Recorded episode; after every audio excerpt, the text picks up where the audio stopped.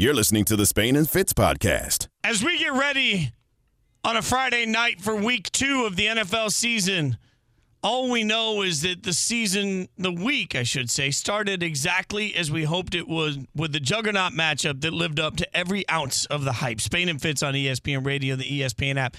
Sirius XM Channel 80, Sarah Spain, Jason Fitz. We're presented by Progressive Insurance. And don't forget, you can be part of Spain and Fitz Nation on the Dr. Pepper Twitter feed. Just tweet us at Sarah Spain, at Jason Fitz. That's the way you get in on the fun ESPN Nation presented by Dr. Pepper. It ain't college football season without the delicious taste of an ice cold Dr. Pepper, the one fans deserve. Uh, Thursday Night Football gave us plenty of reasons to drink uh, all the Dr. Pepper we could want, Sarah. But before we get to that, I was drinking a, a tasty diet Dr. with Pepper. alcohol, Uh, or- no, no, no, no, no, no. Oh, I'm- just in celebration? I'm a lean, mean fighting machine. I was sitting Okay. in uh, in in Mohegan Sun uh, watching the, my Aces last night, uh, and my Aces take a big loss uh, against the Connecticut Sun, and uh, Yeah. I'm telling you, I, I I shouldn't go to these things. I can't have nice things. I'm nice not things. gonna say you were the curse. I, I'm not gonna say it's your fault, but your team looked real good until you showed up. Yeah, and all of a sudden, I mean, Connecticut came out just more aggressive. They came out playing violently in every right way in a basketball game. Yeah, DeWanna Bonner was- actually listened to both of us. Yeah, I mean, It's actually your fault for being so empathetic to her. You should have been like, I hope she continues to suck. Yeah, uh, well, there, I take all that back. If she could suck on Sunday, that would be a spectacular thing for me. Uh, as I, I have some issues with the WNBA. We'll talk about that a little later in the show. But uh, obviously, the Aces, I'm I'm fairly confident are going to get it done on Sunday. Uh, but this time, I'm not going to go because I realize I'm the bad luck charm. That that's only only fair and reasonable uh, conclusion. Today, it's difficult to have a fair and reasonable conclusion on some of what we saw last night because you see games every once in a while where, man, you're convinced it's going one way and the football gods want it to go another. The number of times I thought Patrick Mahomes was about to turn the football over and all of a sudden it was like, no, not this time. And the Chiefs get a big comeback win over uh, Herbert and the Chargers. It was a it was a statement win for Kansas City for sure. Yeah, I mean, uh, if you're the Chiefs, you're walking away feeling pretty lucky, though, because to your point, I don't know that. I and it happened for the Chargers too, but I don't know that I've seen a game with that many should have been picks that were dropped or ruled back ever. And it was it was an incredible back and forth of do you want to give this game away? No, we're good. Um, do you want to take this game? No, I'm good. And in the end, it was the Chiefs' defense looking better. It was Mahomes settling in. But I mean, a lot of punts for the Chiefs early on, a lot of the Chargers looking dominant, and you could easily see the next meeting between these teams going the other way. And that's why the the takeaways I have about the Chiefs and why they won, um, I don't know how definitive they are as far as being able to say this is definitely a better team. Um, that 99 yard pick six from Jaylen Watson was huge, and that looked like it wasn't so much on Herbert, but a receiver who got tired and didn't finish the route right. Um, and and there are a couple other moments that were turning points in that game that could have gone a different direction. So I'm pretty hyped to see how both of these teams continue their season. Yeah, if if any team in the AFC goes better than four and two in their own division, I'd be stunned. I, th- this is what the AFC is going to be this year: a bunch of matchups that all come down to the wire.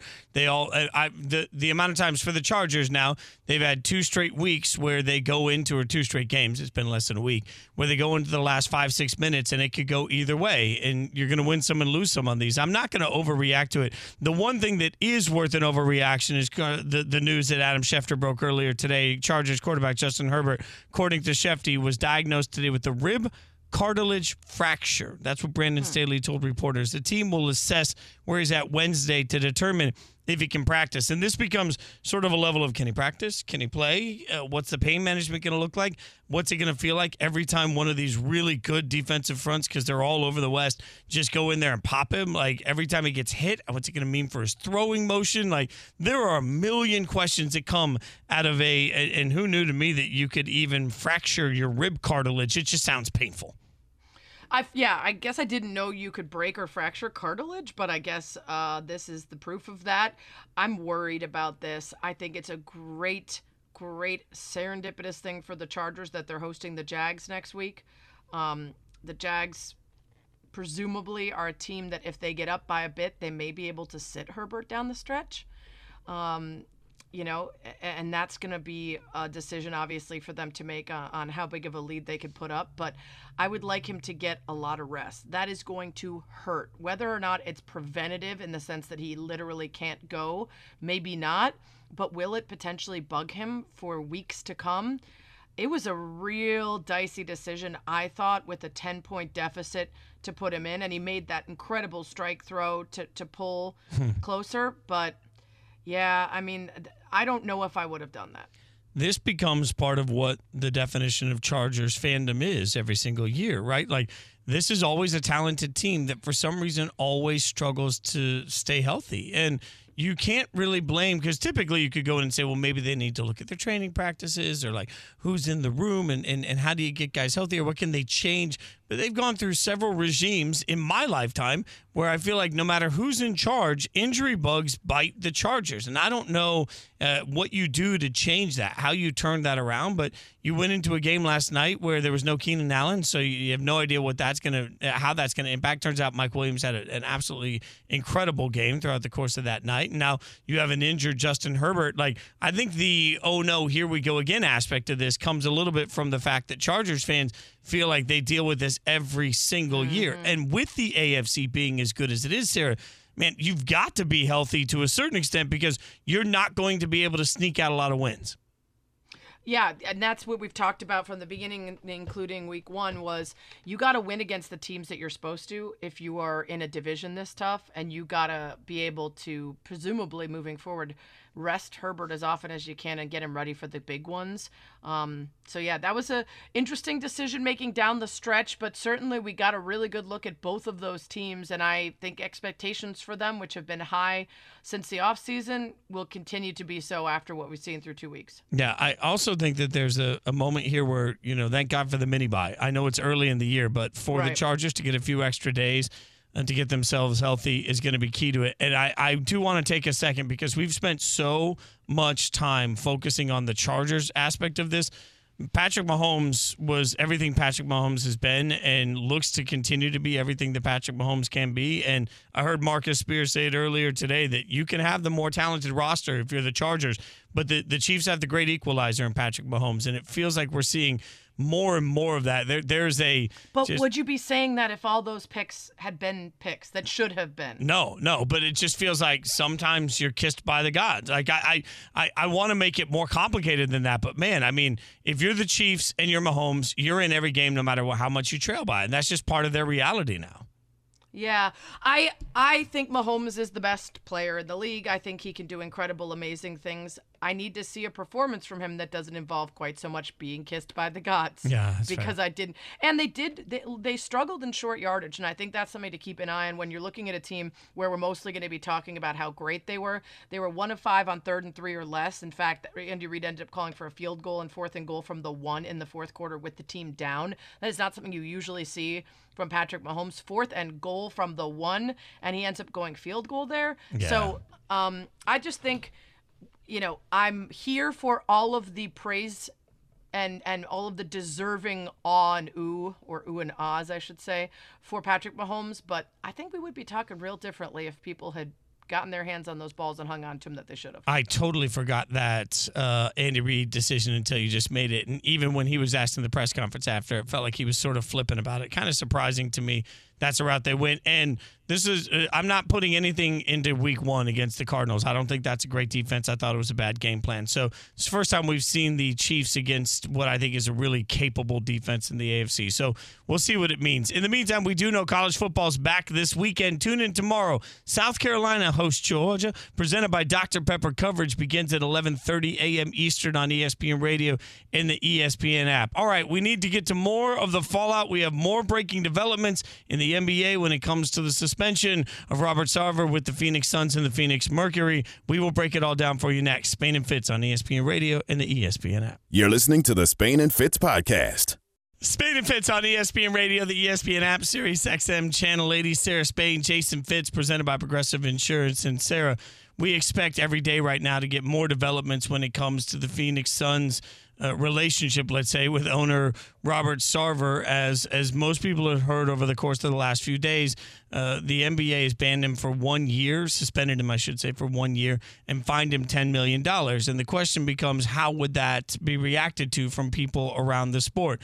We heard from LeBron. We told you about that in the past, a uh, couple of, last couple of days. But now we've heard uh, from the NBA Players Association as they say that they're actually. This is a quote. They're calling for. We have some sound actually, Fitz. Oh, okay. If you want to play it, the NBPA Executive Director Tamika Tremaglio or Tremalio uh, was on with Malika Andrews today and had this to say as the executive director of the NBPA, I am speaking on behalf of our players.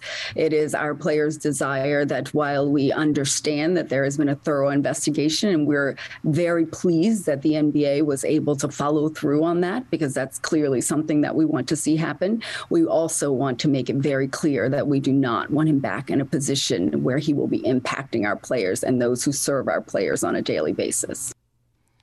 Yeah, she was pretty clear about it. She said, We are absolutely clear that we do not want him to be in that position, and confirmed yet again she was speaking on behalf of players. We saw, of course, LeBron and Chris Paul tweeting, but um, this seemed to be something that she had consulted with all the leadership and was authorized to say on behalf of an entire league full of players. And I think it's important to really think about each of the different actions and reactions that can come from this, right? Like, there's a spot where no matter what the NBA says, we expect reaction from the players. We expect reaction from the Players Association. Uh, you and I have talked a little bit over the last 48 hours about what this could mean for players that you know are considering Phoenix and how players in general are going to react to all of this news. So I'm not surprised to hear from the Players Association. I don't know if at the end of the day it makes a huge difference, but at least they have to come out, even knowing that it may not change the outcome. You have to say something, right? Yeah, uh, you have to, and that's the point. Is that for all the discussion about how difficult it is, and for Adam Silver to come out and say flat out, "I don't have the ability to take his team from him." There are other factors that will basically, the end result will be the hope that Sarver will step down. So now we've got the Players Association. We've got the minority owner of the team releasing an open letter asking him to step down. We've got a sponsor that has said we will not be back. PayPal has said we will not be back with this team a year from now if Sarver returns. So you've got money that's actually coming into play now. Now Tremalio or Tremaglio, I guess I should figure out how to say her name. Um, she said they have not yet had discussions with players about boycotting games, but that players are very upset and they don't want to be in a position where they or their families or anyone around them feel unsafe. And so I think right now we're still far enough away from the season that there might be players both in the WNBA and the NBA that gather together to have conversations about how their weight can best be felt. And I think maybe conversations with other sponsors will PayPal influence other major financial backers to need to make a statement themselves because what will it look like from their point of view if PayPal's the only one that steps up and does something. I feel like PayPal was the moment today that it hit me that like, oh, you know what, this is this is getting very real because to your point, once you start costing money uh, to everybody, then maybe it changes the conversation a little bit, you know. And and if you think about what it means to your point, and PayPal, you know, making it very clear that this is not about anything other than Robert Sarver's Sarver's uh, involvement with this franchise uh, to me is substantial. Their deal ends after the upcoming season.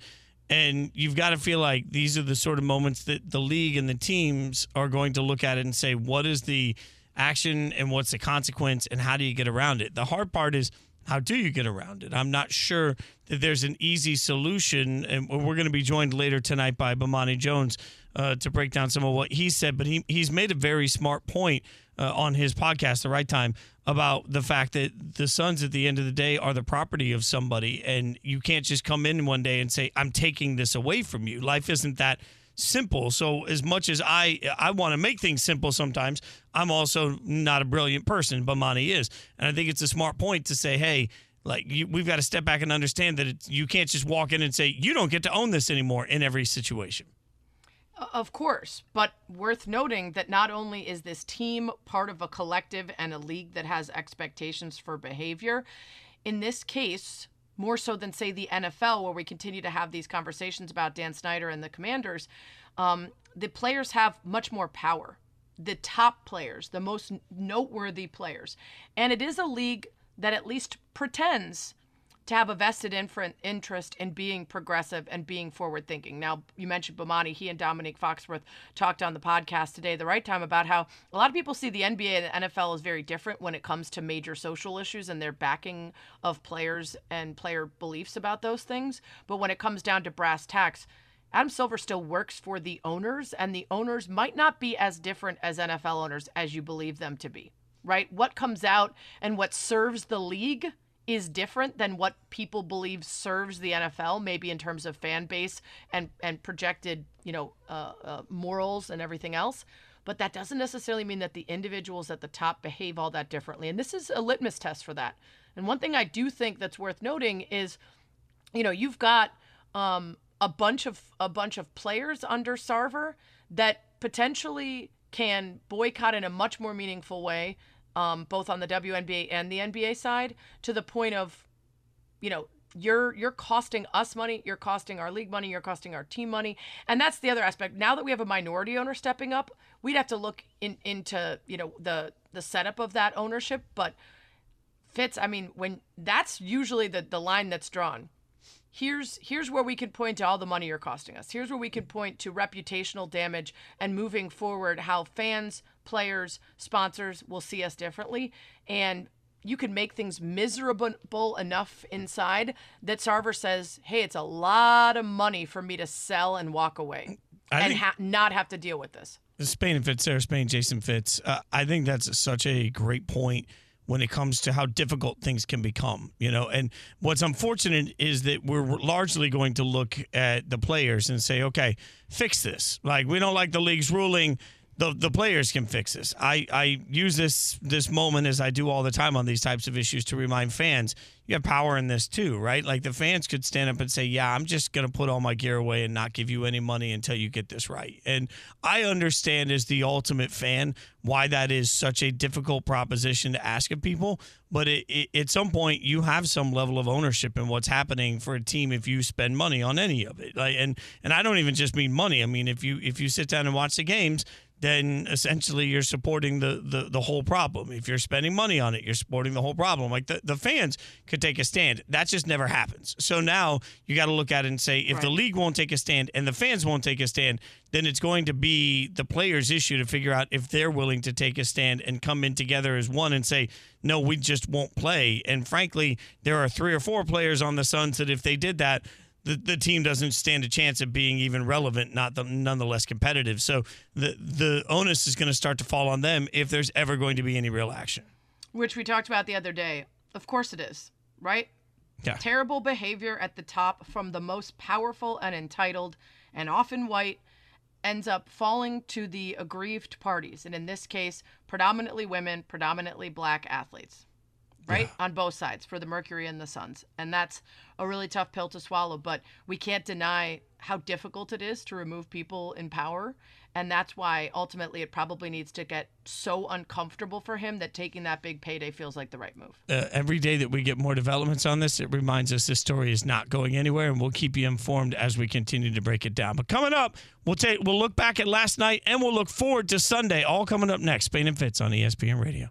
Spain and Fitz, the podcast. For as excited as we get for week one in the NFL, week two is when we really start to figure some things out about some teams. And there were a few that we think might have tricked us in week one and a couple that didn't have a fair shot to show us who they are. We're excited for week two, and we're going to get an expert in here to talk about it. It's Spain and Fitz on a Friday on ESPN Radio, the ESPN app, Sirius XM Channel 80. ESPN Radio is presented by Progressive Insurance. Don't forget, you could tune into a football doubleheader Sunday as the Steelers host the Patriots, followed by Texans at Broncos. Coverage begins at noon Eastern on select ESPN radio stations. Let's bring in senior football writer at The Ringer, Kevin Clark.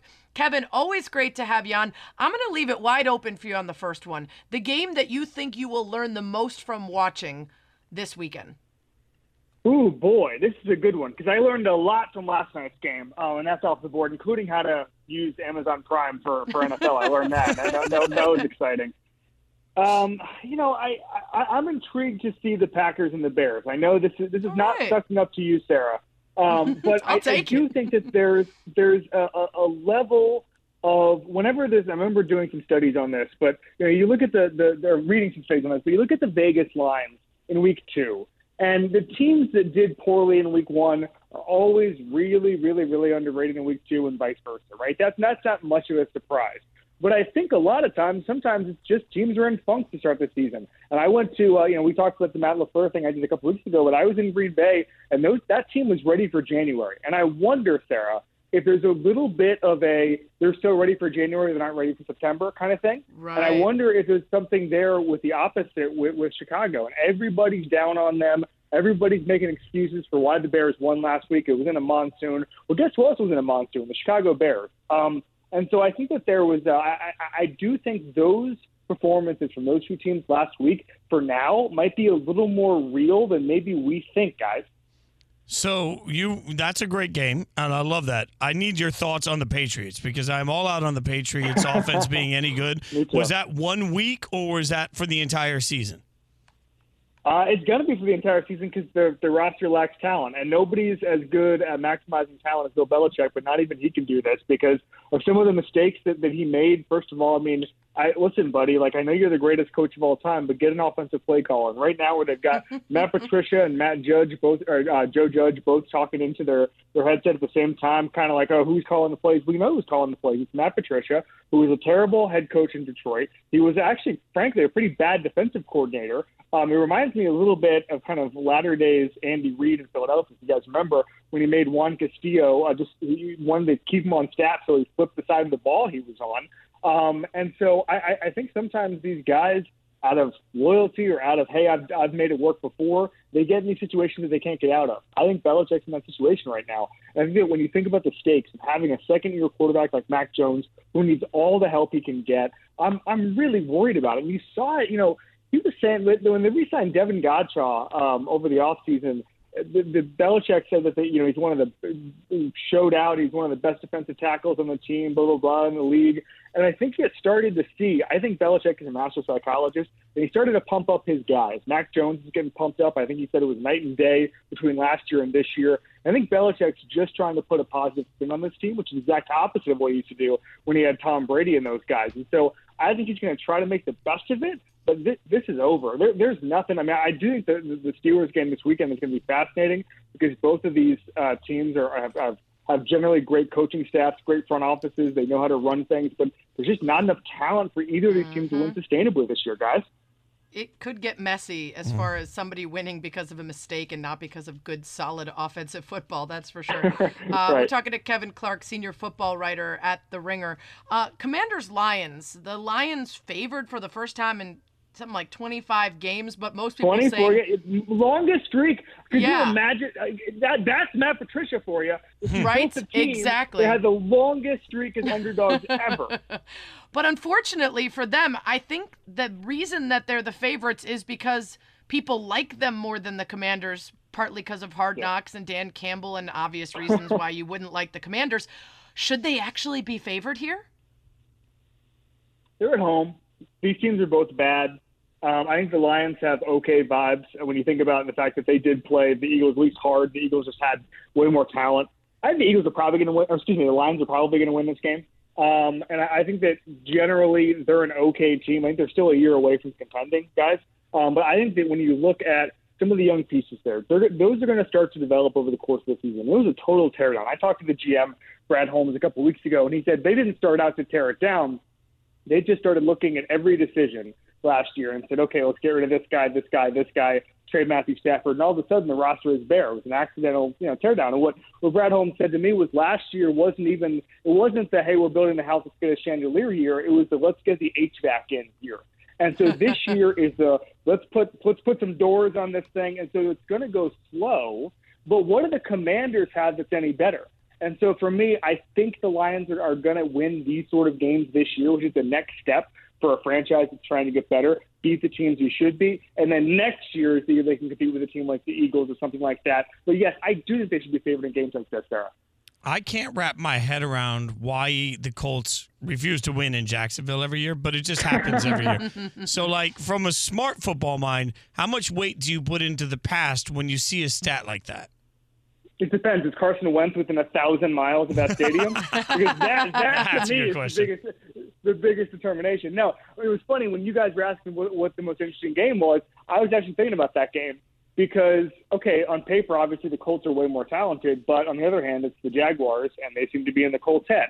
Um, that was a loss last year that changed the entire course of the franchise. If you read some of the reporting that came out of Indy after that, is basically they were they were done with Wentz after that game, and, and they moved on pretty quickly. And I think the coach had to apologize to the owner for even vouching for Right. him. I mean, it was a total disaster. So you get back on that field, and you just wonder if what the what the vibes are. Um, if they're still spooked by this team, I think it's going to be fascinating. I'm worried, guys, about Trevor Lawrence because this is a team. was I, I, my, my two sleeper teams this year were the Dolphins and the Jaguars. And I'm already kind of backing off the Jaguars because with this improved receiving corps, I thought Lawrence could just make the throws and there'd be some improvement there with Doug Pederson.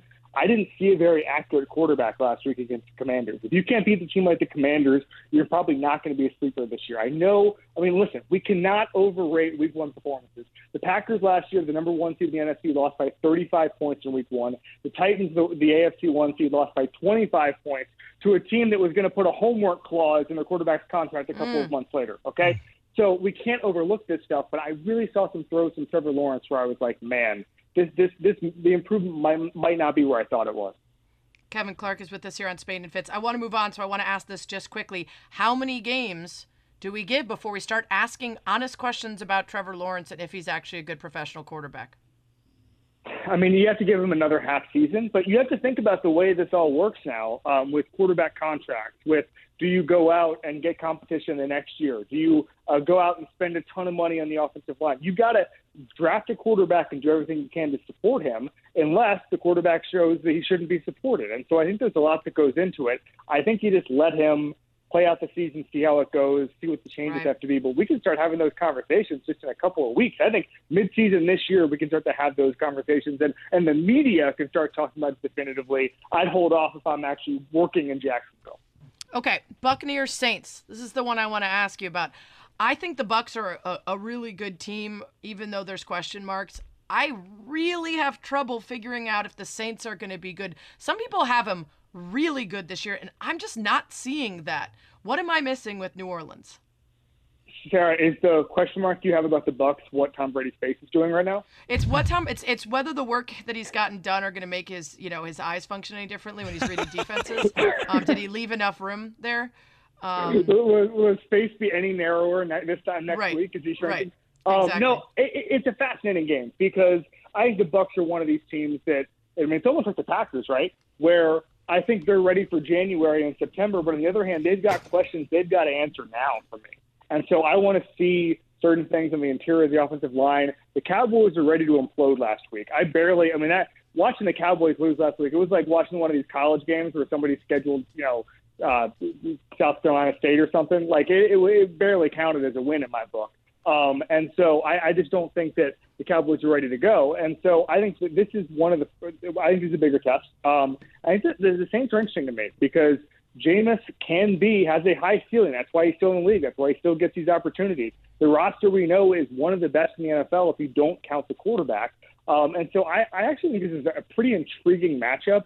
I like the Bucks just because of the roster talent, guys, um, and just the, the depth of it, and Tom Brady being the tiebreaker. Um, but I do think it's going to be a little closer than we think, just because uh, you know I, I pr- probably think Dennis Allen is a, is a league average head coach. He's not Sean Payton, um, but I think there's something there where, where they're going to be kind of a, a seventh, kind of third wild card team, uh, uh, type team all year. awesome stuff, Kevin. Always appreciate the time. Enjoy week two of football. You're the best, brother. Jason, love your column this week, brother. I love Oh, your writing. thanks. Yeah, Look, look, at that. Appreciate it, brother. One scribe to another. You know, it's just Uh, two Kevin professional Clark. journalists being journalists there. This is what we do. Uh, senior football writer at The Ringer. Thanks to Kevin for the time. Everybody go check out Fitz's first article. He did a great job. ESPN Radio is presented by Progressive Insurance. Progressive makes bundling easy and affordable. Get a multi policy discount by combining your motorcycle, RV, boat, ATV, and more. All your protection in one place. Bundle and save at progressive.com. Coming up, one game to watch in the pros and in the college. It's coming up next. Spain and Fitz, the podcast. It feels like as soon as you say it's not a great weekend for college football, you're setting up for some insane games, a ridiculous upset, a play we'll be talking about all week. It feels like if I put that out in the universe, that we will get something good back from the college football slate. At the very least, we will get one game to watch from Jason Fitz, and I'll give you one to watch of the NFL slate of week two, although there's plenty to get into on the professional side. Spain and Fitz, Sarah Spain, Jason Fitz, ESPN Radio, ESPN app, Sirius XM Channel 80. You can always hit us up on the Dr. Pepper Twitter feed at Sarah Spain, at Jason Fitz, at Spain and Fitz. Maybe let us know what one to watch you've got in the college slate and the NFL slate for the week two uh, games. But let's start with college football, Fitz. Give us something to get excited about. Let me be honest with you too, Sarah. Like you just mentioned it, I get so worried on weekends like this in college football because when I like I'm hanging out with AJ McCarron, seven to eight p.m. across all Wow. our digital platforms. Okay. Work that into a, a Yep. promo for the college football show. Uh, got 7 to 8 writing. p.m. We got you working uh, college yeah, football. you know. Anything else? Anything else you want to? Uh, well, you know, I'll, I'll start doing a little dance out on, on, on campus, whatever it takes Perfect. to keep my keep my job. Uh, now, so the the fear is here, here's like the worst case scenario. I'm on air for from seven to eight with no commercials. We got no breaks. So if the games stink, I got nothing. And I'm just going to be sitting next to AJ being like, So remember that time you won a national championship and beat Michael Vick Jr.? Like, there's nothing else we can talk about. I need these games to be spectacular. So I am rooting for absolute chaos because otherwise, what in the hell am I going to talk about for an hour straight? Lucky for me, I at least think there's a few games that are worth watching. But there's one, there's one that sticks out to me. And it's one that they've been talking about a lot on ESPN today because number 11, Michigan State, is going to Washington. And, you know, this is surprising to some people because Washington is the favorite. Now, Washington's unranked, and Michigan State is number 11. You might ask yourself, why, oh, why is Washington the favorite? Well, here's your fun fact you didn't know you needed. Last year, Michigan State's passing defense was ranked 130th in the country. That's not good. They only changed one player in that secondary. Hmm. They're still not good. That is an Achilles heel to this Michigan State team. And they're taking on a Washington team that can throw the ball really well. So I think the presumption is Washington's going to be able to put up a bunch of yards. Why this game is particularly interesting, though, is think about who Michigan State's going to play later in the year. Later in the year, they're going to play a Michigan team that believes they found a quarterback that can be explosive, and they're going to play Ohio State with CJ Stroud. They will later in the year have to play two of the better uh, teams in the country that are both going to know, hey, I can throw the ball and beat you doing it. So for me, Michigan State Washington is interesting, not just because of what it means for this weekend, but also for what it means for the rest of the year. If Michigan State holds up better than anybody expects, I think we might change a little of how we view Michigan State going in further into the year. If they get dominated, then all of a sudden it's going to be very easy for me to look at that game, which is on ABC, by the way, as a real uh, like statement that Michigan State's going to lose three or four games this season. Their their season will change that much in perception based on how they play, not even just win, how they play in this game. I do think that there's a chance for Michigan State's run game to just keep them in this. Mm-hmm. And they've got two running backs who had 362 of the team's 457 rushing yards. Uh, those two guys are doing yeoman's work there. and so there's an opportunity for them to show up for Michigan State and, and keep this the way the rankings would tell you. But yeah, you're right. Most people are picking the underdog in theory in Washington here. Um, that'll be interesting to watch. You know, I mentioned that this might be the kind of weekend where we see a really big upset that keeps everyone talking. Uh, which game are you eyeing where you'd say that that could be happening here? Yeah, I don't know that I, I love any of the upsets. Uh, I think a lot of people think Oregon can upset BYU. I just think BYU is a much better football team, and BYU has continuity on their side. Like, I, I just, BYU, for anybody that doesn't pay attention, because of some of the faith uh, portions of it, some of their players are a little older than, than many uh, because they do their mission trips and things like that. And so BYU also typically has rosters that have stayed together longer. Oregon is piecemealing under Dan Lanning, their new coach. So I see a lot of people picking that as the upset, and I just don't love that upset opportunity. You know, when Yeah. you look across the board this week, it feels like most of these games feel to me. I mean, if we want to say Michigan State is an upset by beating Washington, that feels weird to say. Uh, I feel like they they can turn around and at least play competitive there. I think they have a shot at, at upsetting them. I don't see anything else that really stands out. It's Spain and Fitz, Sarah Spain, Jason Fitz on a Friday, looking ahead to the weekend of football. On the NFL side, there's a game I'm watching, and it's Seattle, San Francisco. Uh, I- I'm curious on the Seahawks side of things, just who Geno Smith is. He was fantastic in week one. And I, I certainly am excited for him to have an opportunity to rewrite a little bit of the story of his career. I mentioned this last week. This is a pretty wild statistic. In each of his last two starts, he's had 20 or more completions, five or fewer incompletions, multiple touchdowns, and no turnovers. No other quarterback in history has done that in back to back starts. What do we see from Geno? And how good are the Seahawks, or was it just a game against a first time head coach? in Nathaniel Hackett, who made some questionable decisions. They still gave up 433 yards to the Broncos. And if the Broncos hadn't biffed it at the goal line multiple times, we might be talking about a Seahawks team. And if they had gone for it on fourth and five, a Seahawks team that's 0 1 instead of 1 0. So, who are the Seahawks? But more importantly, who are the Niners and who is Trey Lance? For all of the hand wringing about their decision to first draft him instead of other available quarterbacks, to secondarily decide to promote him and try to get rid of Jimmy G when he's got so few starts under his belt as a pro and as a college quarterback. And then to end up having to keep Jimmy and think about that locker room chemistry, they better have a guy in Trey Lance. They better have their guy. And what we saw in week one, in a monsoon, in a swimming pool, in the mess that was Chicago, we didn't really get a good read on him, although some were already willing to pile on about the terrible decision that the Niners have made. I need to see something out of Trey Lance because it's going to be real tough if they start out 0 2 and people are clamoring for Jimmy, especially because they haven't even made the playoffs under Kyle Shanahan when they lose one of their first two games, not to mention both. This is a big one. Yeah, you know, you're such a smart point uh, when it comes to the way we perceive him. And, and I know Kyle Shanahan said earlier this summer, hey, look, if, if he's not playing, if Lance isn't playing well, it doesn't matter who's on the roster uh, they're still going to be screaming about it. And I get that general point, but man, that that yelling's going to get louder and louder right mm-hmm. now because there's so much urgency around the rest of this roster. This is supposed to be a very good 49ers team, and I would love to look look at what we saw in week 1 and say, "Hey, that's just an aberration in a monsoon."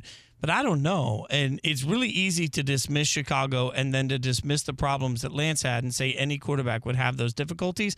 I just think that we're going to get a much better concept of that in week two. And if Chicago comes out and plays competitive football, then they're going to need a little bit more respect than they got for their week in, week one win. If Trey Lance comes out and struggles, I can't imagine that even the locker room isn't looking mm-hmm. around and saying, "Do we have the right guy?" And once you have a locker room split, you can't fix that. That that's the ultimate "my season is screwed" moment.